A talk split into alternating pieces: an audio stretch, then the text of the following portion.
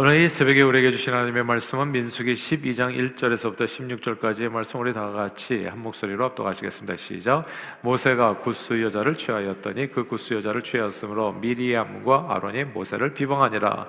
그들이 이르되 뭐 여호와께서 모세와만 말씀하셨느냐 우리와도 말씀하지 아니하셨느냐 하매 여호와께서 이 말을 들으셨더라. 이 사람 모세는 온유함이 지면의 모든 사람보다 더하더라. 여호와께서 갑자기 모세와 아론과 미리암에게 이르시되 너희 세 사람은 회막으로 나오라 하시니 그 세 사람이 나아가매 여호와께서 구름 기둥 가운데부터 강림하사 장막문에 서시고 아론과 미리암을 부르시는지라 그 두 사람이 나아가매 이르시되 내 말을 들으라. 너희 중에 선지자가 있으면 나 여호와가 환상으로 나를 그에게 알리기도 하고 꿈으로 그와 말하기도 하거니와 내 종 모세와는 그렇지 아니하니 그는 내 온 집에 충성함이라. 그와는 내가 대면하여 명백히 말하고 은밀한 말로 하지 아니하며 그는 또 여호와의 형상을 보고는 너희가 어찌하여 내 종 모세 비방하기를 두려워하지 아니하느냐? 여호와께서 그들을 향하여 진노하시고 떠나심에 구름이 장막 위에서 떠나갔고 미리암은 나병에 걸려 눈과 같더라. 아론이 미리암을 본즉 나병에 걸렸는지라. 아론이 이에 모세에게 이르되 슬프도다 내 주여 우리가 어리석은 일을 하여 죄를 지었으나 청하건대 그 벌을 우리에게 돌리지 마소서. 그가 살이 반이나 썩어 모태로부터 죽어서 나온 자 같이 되지 않게 하소서. 모세가 여호와께 부르짖어 이르되 하나님이 원하건대 그를 고쳐 주옵소서. 여호와께서 모세에게 이르시되 그의 아버지가 그의 얼굴에 침을 뱉었을지라도 그가 이래 동안 부끄러워하지 아니하겠느냐? 그런즉 그를 진영 밖에 이래 동안 가두고 그 후에 들어오게 할지 것이니라 하시니 이에 미리암이 진영 밖에 이래 동안 갇혀 있었고 백성은 그를 다시 들어오게 하기까지 행전하지 아니하다가 그 후에 백성이 하세롯을 떠나 바란 광야에 진을 치니라 아멘.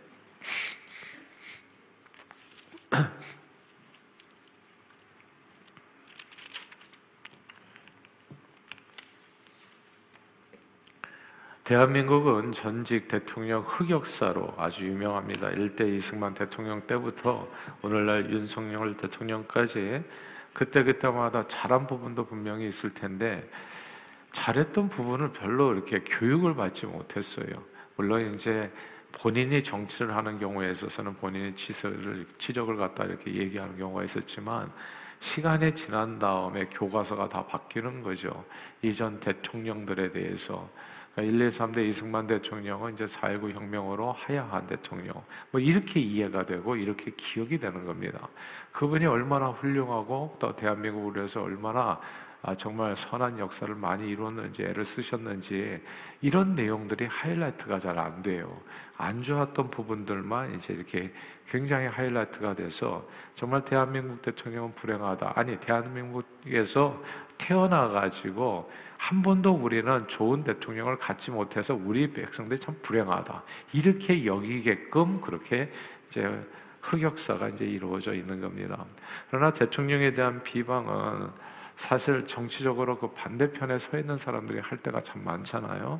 아, 그래서 그때마다 보면 정말 이게 뭐가 불행한 일이냐 하면 그런 비방에 휘둘리는 우리들이 참 불행하지 않나라는 생각이 들어요. 그러니까 이 뭔가 틀림없이 하나님께서 사람을 세웠을 때는 그를 통해서 오늘날 이렇게 대한민국이 성장하게 된 게 그럼 아무의 공로도 아니란 얘기입니까? 그러니까 이제 아무도 아니니까 국민이라고 하는데 국민이 누구냐고요 도대체. 그러니까 이게 정말 헷갈리는 거예요. 누구나 다 자기라고 말하고 싶겠지만은 그 사람도 또 폐가 갈려도 있거든요. 그래서 아무튼 근데 이 대통령에 대한 비방은 그래서 정치적으로 반대편에 서 있는 사람들이 할 때가 이 조장할 때가 많았는데 그때마다 참 안타깝게도 국민들이 이리저리 휘둘리는 경우가 지금까지도 적지 않은 겁니다. 그로 인해서 공동체의 손실은 말할 것도 없어요. 어마어마한 겁니다. 제가 가끔씩 예로 드는 그 광우병 파동만 해도 정말 어처구니 없는 공격이었잖아요. 대통령이 국민들을 뭐 광우병에 걸려 죽게 한다고 해가지고 초등학생까지 막 대통령에게 반말을 쓰고 저는 그때 보고 너무 끔찍했어요. 이런 말을 조장하는 사람들이 누군가 그러니까 괴물이 따로 있는 거예요. 그러니까. 그래서 그 과격한 시위대를 막기 위해서 또 이렇게 바리케이트를 쳤는데 이게 또 누가 이름도 잘 지어 그걸 또 명박산성이라고. 그래서 오늘날까지 대통령을 욕하는 그, 그 사자성어예요, 그게. 그러니까 그 그런데 또 입을 말을 또 맞추는 사람들도 참 어처구니가 없는 거예요. 그러니까 더욱 더 대통령을 궁지로 몰아넣고 실제적으로 누가 광우병 괴담을 퍼뜨렸는지 누가 이 대통령을 지금 비방하고 있는지 그 실제 괴물을 잡아야 되는데 사람들은 광우병 괴담을 퍼뜨린 사람보다도 대통령의 소통에 문제가 있다고 이렇게 지적하고 과격한 시대가 휘두른 죽창에 맞아서 막 이렇게 사람이 이리저리 다쳐도 상관없이 바리케이트 친 것만이 큰 죄가 되고 만 겁니다. 이게 엄청난 일이에요. 그러니까 국정 운영 자체를 할 수 없게 되었고 대한민국 그때로부터 크게 양쪽으로 갈리게 된 거죠. 제가 볼 때는 딱 그때부터 갈렸어요. 그 전에도 물론 조금씩 조금씩 예, 이게 서로가 다른 의견을 가지고 계신 분들이 있었는데 그때는 정말 과격하게 갈렸어요. 촛불이 그때 가장 크게 나왔었고 그 인해서 그 다음에 이제 태극기가 나오고 그래서 극좌와 극으로 나눠 가지고 이제는 부모 자식 간에도 정치 이야기가 나오면 관계가 이상해질 정도로 위험해질 정도로 좀 너무너무 괴상한 나라가 되고 만 겁니다. 이건 진짜 온 국민의 엄청난 불행이에요. 그리고 이거는 정말 어마어마한 손실입니다. 국민이 투표로 뽑은 지도자, 대통령에 대한 비방이 어떤 사회적 결과를 가져올 수 있는지 우리는 지금 진짜 몸서리치게 체험 중에 있는 거예요. 그, 그 일로 인해서 누군가 던진 그 돌 하나로 인해 가지고 오늘날 우리가 겪는 일들은 어마어마한 일들입니다. 우리는 가정도 하나도 있지 않아요. 그러나 이런 지도자에 대한 비방, 그러니까 이 지도자에 대한 비방으로 이제 아마 제가 볼 때는 그 뒤에 아마 사단 마귀가 있지 않을까라는 확신인데 어, 왜냐하면 사단 마귀가 하는 일이거든요. 분열시키는 일이에요. 사단은 분열시키는 자 대적자라는 뜻이거든요. 하여튼 대적하고 분열시키는 그 뒤에는 사람이 아니라 그 뒤에는 악한 영들의 역사가 있는 것이죠. 근데 이런 지도자에 대한 비방이 어제 오늘의 일이 아니라는 거 오늘 본문에도 나오잖아요. 하나님의 공동체 사실 교회 안에도 있어요. 이런 항상 대적하는 일, 비방하는 일, 그래가지고 교회를 나누고 분열시키고 깨고 그래서 조각조각 내가지고 산산이 흩어버리고 그래서 모든 신앙이 다 파괴되게 만드는 그런 일들이 오늘날에도 있는데 암튼 성경에도 나온다는 얘기죠. 오늘 본문 얘기입니다. 다 함께 1절을 같이 읽어볼까요? 12장 1절입니다. 12장 1절 있습니다. 시작. 모세가 구수 여자를 취하였더니 그 구수 여자를 취하였으므로 미리암과 아론이 모세를 비방하니라. 아멘.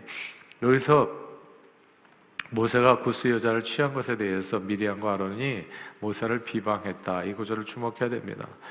이스라엘 백성들을 인도하여 출애굽하고 가나안 땅을 향해서 나아갈 때 모세의 위치는 이제 오늘날 대통령보다도 더한 위치죠. 그러니까 이 뭐 절대적이라고 해도 과언이 아닙니다. 근데 이 절대적인 모세의 위치에 대한 비방은 자칫하면 이스라엘 공동체를 분열시키고 또 와해시킬 수도 있는 매우 위험한 일이었습니다. 근데 그 일이 벌어진 거예요. 이 모세 비방의 주동자가 이제 두 사람이었는데 이제 미리암과 아론이죠. 다 모세의 이제 형제들인 겁니다. 근데 이두 어, 사람이 비방한 걸로 나오는데 미리암만 나병에 걸린 것으로 보아 아, 그걸로 보아서 아마도 모세 비방의 진원지는 미리암이 아니었을까 생각하는 겁니다. 미리암이 먼저 제일 먼저 말을 꺼내고 그리고 미리암이 아론을 찾아가 가지고 이제 이렇게 이야기하니까 아론도 설득돼 가지고 이제 두 사람이 함께 이제 모세 비방에 이제 앞장서게 된 것이죠. 아, 이제 이렇게 되었는데 무엇보다도 미리암이 동생 모세가 미리암이 누굽니까? 이 갈대 상자에 모세가 담겨가지고 이렇게 아, 나일강에 버려질 때 그때 미리암이 구해준 어, 저기 누이가 미리암이거든요. 그러니까 미리암은 정말 모세에게 있어서 어머니와 같은 역할을 하기도 했던 사람이에요. 신우이기도 하지만 시어머니와 같은. 그러니까 이 모세 동생에게 결혼하는 데 있어서 신우이로서의 생각이 있지 않았겠어요? 근데 그런 생각이 좀 과도하게 이제 적용이 된 겁니다. 근데 왜이 어, 미리암의 동생 모세가 구스 여인과 결혼하는 걸 반대했는지 여기에 대해서는 크게 두 가지 설이 있어요.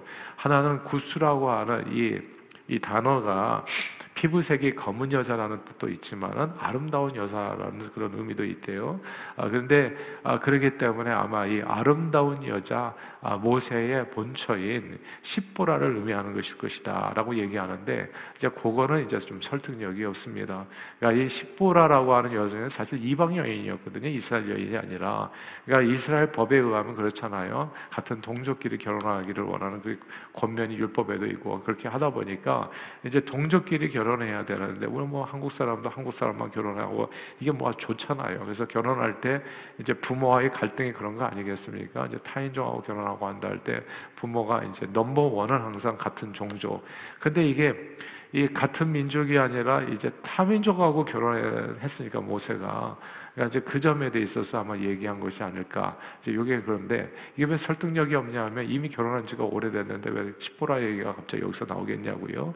그래서 이제 두 번째 아, 가장 많은 학자들에게 지지를 받는 해석으로는 모세가 그의 아내 십보라가 죽은 후에 광야에서 구스 여인 중에 예, 구스라고 하는 뜻은 또 에티오피아라고 하는 그런 의미도 있거든요.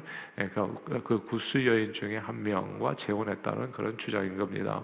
모세가 이방인과 결혼한 것도 모자라서 함 족속의 후예인 셈, 함, 야베 여기에서 이제 이스라엘 백성은 이제 셈족이고요. 그리고 여기에 구스는 이제 함종 족속이거든요. 그러니까 함 족속의 후예인 피부색이 검은 구스 여인과 재혼한다는 것이 시누인 그리고 어머니처럼 지금까지 역할을 해왔던 미리암의 입장에서는 좋아할 일이 아니었었던 듯 싶습니다. 그리고 모세의 가족의 미리암과 아론이 그렇게 반대하는데도 결국은 모세는 결혼을 했거든요. 그러니까 이 일을 이제 문제 삼게 된 것이죠. 그러나 이 미리암과 아론의 반발은 단순히 모세 결혼에 대한 반발만은 아닙니다. 이게 더 깊은 정치적인 의도가 있었다는 점이 이게 더 문제가 돼요. 오늘 본문 2절 말씀입니다.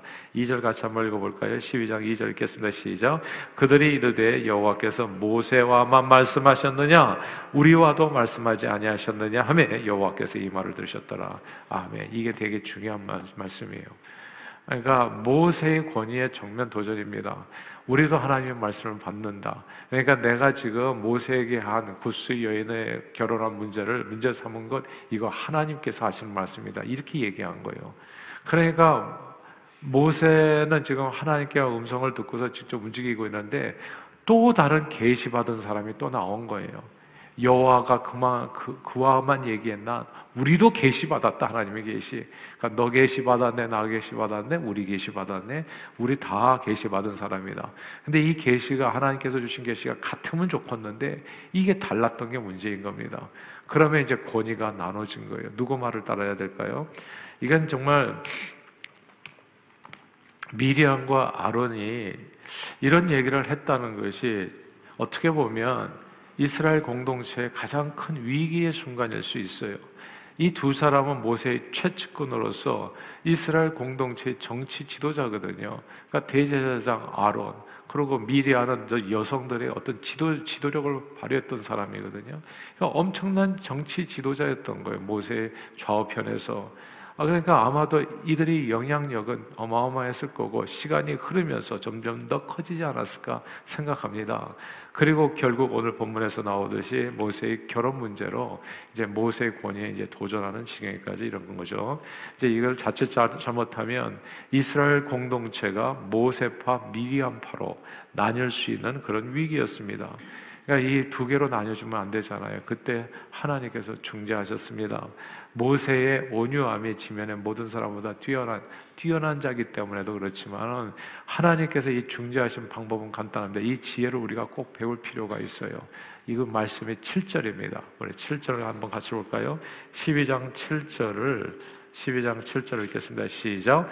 내종 모세는 그렇지 아니하니 그는 내 온 집에 충성함이라.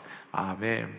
여기서 보면 이제 계시에 아, 뭐 선지자들에게도 뭐 꿈이나 환상을 통해서 알려주지만 모세하고는 직접 대면하면서 얘기했다 뭐 이런 얘기가 나오는데 그거보다도 더 중요한 포인트는 내 온 집에 모세가 충성했다는 건데 이 충성했다는 그 말의 히브리어는 내가 온 집을 내 이스라엘 온 백성들을 누구에게 위탁했다는 뜻도 되는 겁니다.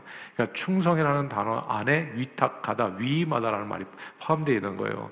그렇다면 이게 무슨 뜻이냐면 하나님께서 모세에게 이 이스라엘 백성을 위임했다는 얘기거든요. 근데 예, 나 지금이나 그리고 성경 역사에서 하나님은 항상 이렇게 일을 하셨습니다. 그러니까 이게 중요하니까 다시 반복할게요. 하나님께서 일을 하실 때는 지도자 몇 명 세워가지고 서로 그냥 이렇게 경쟁하면서 당파 싸움하면서 이게 아니고요. 하나님께서 일을 하실 때는 항상 위임해서 일을 하셨어요. 고난을 위임해서 그 사람에게 한시적으로 혹은 뭐 이렇게 기간을 주어가지고 그분으로 하여금 그 고난된 위임만큼 그 책임을 지고서 아, 백성들을 인도하도록 했던 겁니다. 그러니까 모세가 이스라엘 백성들을 마치 하나님 앞에서 고난을 위임받아 가지고 그 모든 문제를 해결해 줬잖아요. 물이 안 나오면 물이 나오게 하고 먹을 것이 없으면 먹을 것을 주고 그리고 광야 앞길을 인도하고 그게 위임받은 자 그만큼 고난도 있지만 동시에 뭐가 있는 거니까 책임이 있는 거거든요. 그 의무를 감당한 그 사람에게 하나님께서 지팡이를 들어서 휘두를 때마다 홍해가 갈라지게 하시고 지팡이를 들 때마다 물이 나오게 하시고 그래서 모세로 하여금 내가 이 자식을 낳았습니까? 그렇게 원망할 정도로 정말 그 자식같이 이, 이 하나님의 백성들을 네가 좀 양떼를 잘 잘 좀 인도해라. 그런 어마어마한 책임을 그에게 준 거거든요. 근데 책임만 준 게 아닙니다. 그게 고난도 같이 준 거죠. 그러니까 모세는 내가 온 집의 원한을 그에게 맡긴 사람이다. 근데 이런 하나님께서 주신 권위에 대한 도전이에요. 그러니까 이것이 모세의 위치에 대한 도전이 아니라 하나님께서 그에게 맡겨주신 그 권한에 대한 위임한 그 하나님의 아, 일에 대해서 이제 이 두 사람이 이제 아, 반발을 하게 된 겁니다. 아, 그래서 예, 이 일로 인해 가지고 그러면 어떻게 되겠습니까? 그것은 모세에 대한 반발이라고 보다는 위임해 주신 하나님에 대한 이제 반발이라고도 볼 수 있겠죠. 그러나 우리가 꼭 기억해야 될 것은 모세도 사실 이렇게 얘기를 들을 만한 일이 있는 거죠. 근데 하나님은 항상 부족한 죄인들을 들어서 사용하세요. 부족한 죄인들을 들어서 사용하십니다. 근데 이렇게 지도자에게 어떤 부족함이 발견됐을 때 우리는 어떻게 행동해야 될까? 이, 이 부분에 대해서 성경은 이야기해 주는 거예요. 다윗 같은 경우는 정말 부족한 진짜 못된 사울 왕 거기에서 하나님께서 기름 부었다 해서 옷자락 자는 것도 참 괴로워했잖아요. 근데 가장 좋은 방법은 보니까 하나님 앞에 맡기는 거더라고요. 이 좋지 않은 지도자를 만났을 때 가정에서도 이 정말 부모님이 항상 진짜 사랑이 많고 막 이렇게 은혜가 많고 완벽하면 얼마나 좋겠어요. 뭐 이렇게 진짜 이 뭐 이렇게 배움도 많으시고 그리고 이렇게 행동 거지도 진짜 말에 정말 이렇게 문제가 없으시고 그리고 자녀들 사랑하고 자녀들을 위해서 애를 써주고 그러면 얼마나 좋겠어요. 근데 저도 부모 된 입장으로서 참 안타까운 게 너무너무 제 자신이 부족한 걸 많이 봐요. 그런데 이 자녀들이 하나님께서 원하시는 건 이거예요. 자녀들이 그런 부족한 부모를 비방하는 걸 원하지 않더라고요, 그거를. 예. 오히려 부모를 불쌍히 여기고 기도해주고, 그리고 부모는 사실 내가 이게 죄인이에요, 보니까. 이 부모가 됐다는 것은 권한만 있는 게 아니에요. 그 의무가 어마어마합니다.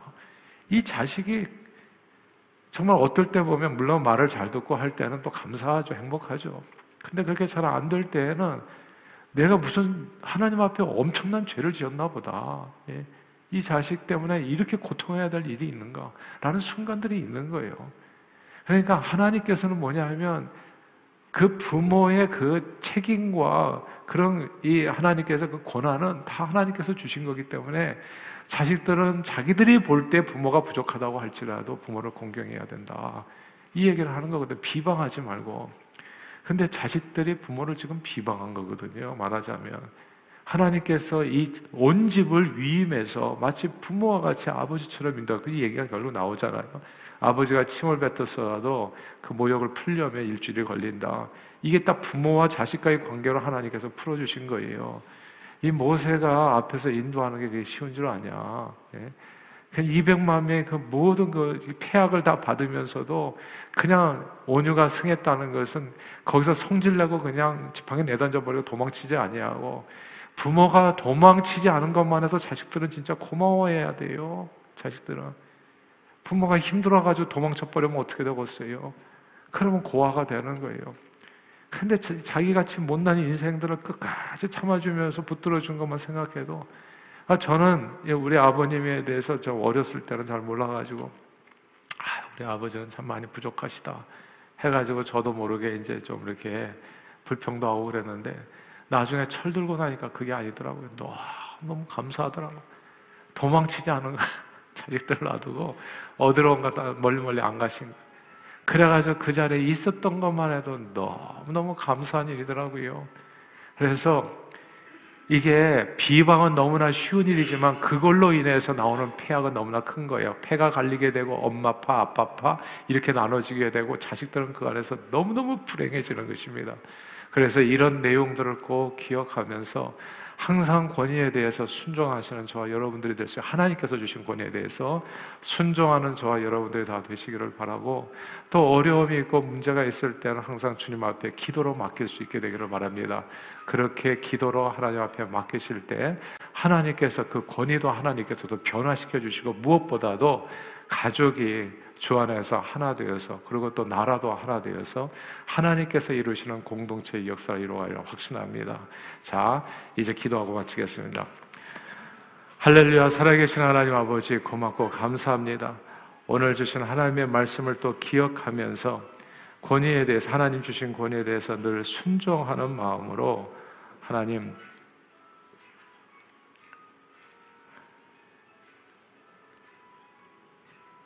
오늘도 주, 주님 앞에 말씀을 따라서 승리하는 하루가 되도록 축복해 주옵소서. 예수 그리스도 이름으로 기도합니다. 아멘.